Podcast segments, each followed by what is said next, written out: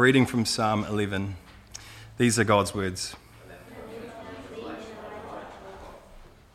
For the choir director of David. In Yahweh I take refuge. How can you say to my soul, flee as a bird to your mountain? For behold, the wicked bend the bow.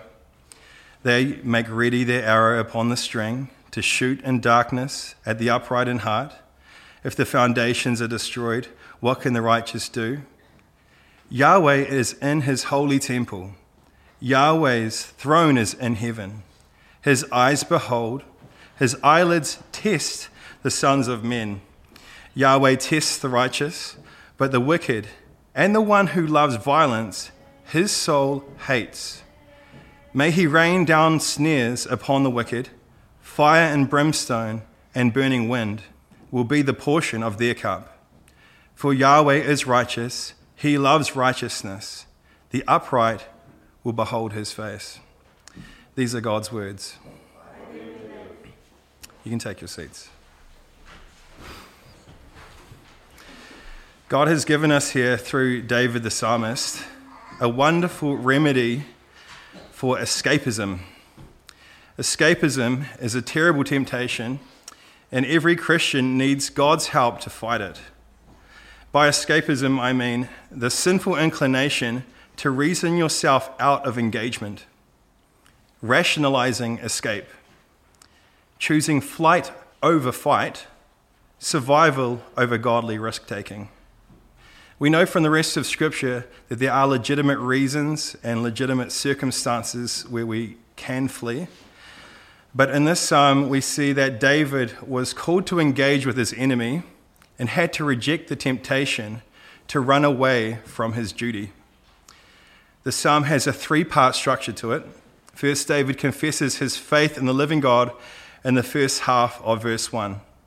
He says, "In Yahweh I take refuge." This puts everything else he says in context. Second, he scoffs at the advice now given to him by his friends in verses 1 through 3. And lastly, he declares a string of truths that ultimately undermine their flawed advice. We're going to spend most of our time considering the flawed advice of David's friends, since I hear a lot of the same kind of reasoning going about the church today. But how do we know that it was David's friends that were giving him this advice? I've just asserted this point so far.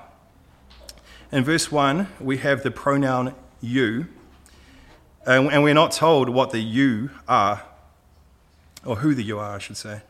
All interpreters have to figure out who the you in this verse is. How can you say to my soul, flee as a bird to your mountain? So I believe that you are his friends because their advice is well-intentioned. They are trying to help David think through his difficult situation. They also say that the enemies pursuing David are the wicked ones, and it is implied that David is part of the righteous who can do nothing when the foundations are destroyed. David is repeating their advice in order to ridicule it. How can you say to my soul, flee? Why would you say that? You don't understand. Evidently, fleeing would display a lack of faith in this case. Well-meaning friends often try to lighten our burdens at times when they should be pushing us to do the hard thing. It's okay to lighten some burdens, but others have to be faced head-on. A good friend will encourage you to tackle those duties and shoot down any excuses when they hear them come from your lazy lips. But David's friends did the opposite and gave him two reasons to flee from his duties. They said two things that they believed gave David sufficient cause to run for the hills. The first was that the wicked will succeed if David engages them. Verse 2, for behold, the wicked bend the bow. They make ready their arrow upon the string to shoot in darkness at the upright in heart. So David's friends were defeatists. They saw the power of his enemies, and with that, no chance of victory. They were too strong. Their bows were ready. All it would take is for David to walk toward them, and they'd let those arrows fly into his upright heart. The second reason was that David could do nothing because of what the wicked had already done. Verse 3. If the foundations are destroyed, what can the righteous do? It is already too late, they say. The kingdom is in disarray. What can you do, David, when the things that once supported your rule have been stripped away? The wicked have taken a jackhammer to what you had, and now there is nothing to fight for. Doesn't this defeatist reasoning sound so familiar? Don't we hear people saying, yes, New Zealand used to be a Christian nation, but it's too far gone now. Why polish wood on a sinking waka? Beside, Satan is the ruler of this age. We can't expect any cultural victory when Satan holds so much power over our culture. If we flee from all confrontation in the public sphere, we'll still have some use up in the mountains, up in our churches. The modern church reasons just like David's friends. They are newspaper exegetes and call their escapism realism. But if the foundations are destroyed, what can the righteous do? The answer that we should give is a lot. All authority in heaven and on earth has been given to Christ. This land is his inheritance. It has been given to him by the Father. He has given us his Spirit, and he has promised to be with us in power till the end of the age. If the foundations are in fact destroyed, we should get to work. We must reclaim the crown rights of Jesus over our nation and fulfill the Great Commission. The current state of the culture should never sway our decision to engage the culture. We walk by faith and not by sight.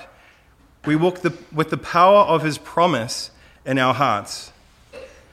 In the words of Calvin, quote, this psalm teaches us that however much the world may hate and persecute us, we ought nevertheless to continue steadfast at our post, that we may not deprive ourselves of a right to lay claim to the promises of God, or that these may not slip away from us, and that however much and however long we may be harassed, we ought always to continue firm and unwavering in the faith of our having the call of God.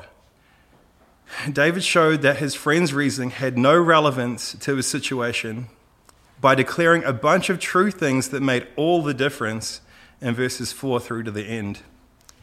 Yahweh is in his holy temple. Yahweh's throne is in heaven. His eyes behold, his eyelids test the sons of men. Yahweh tests the righteous, but the wicked and the one who loves violence, his soul hates. Then, like many other psalms, David petitions God to act. May he rain snares upon the wicked, fire and brimstone and burning wind will be the portion of their cup. For Yahweh is righteous, he loves righteousness. The upright will behold his face.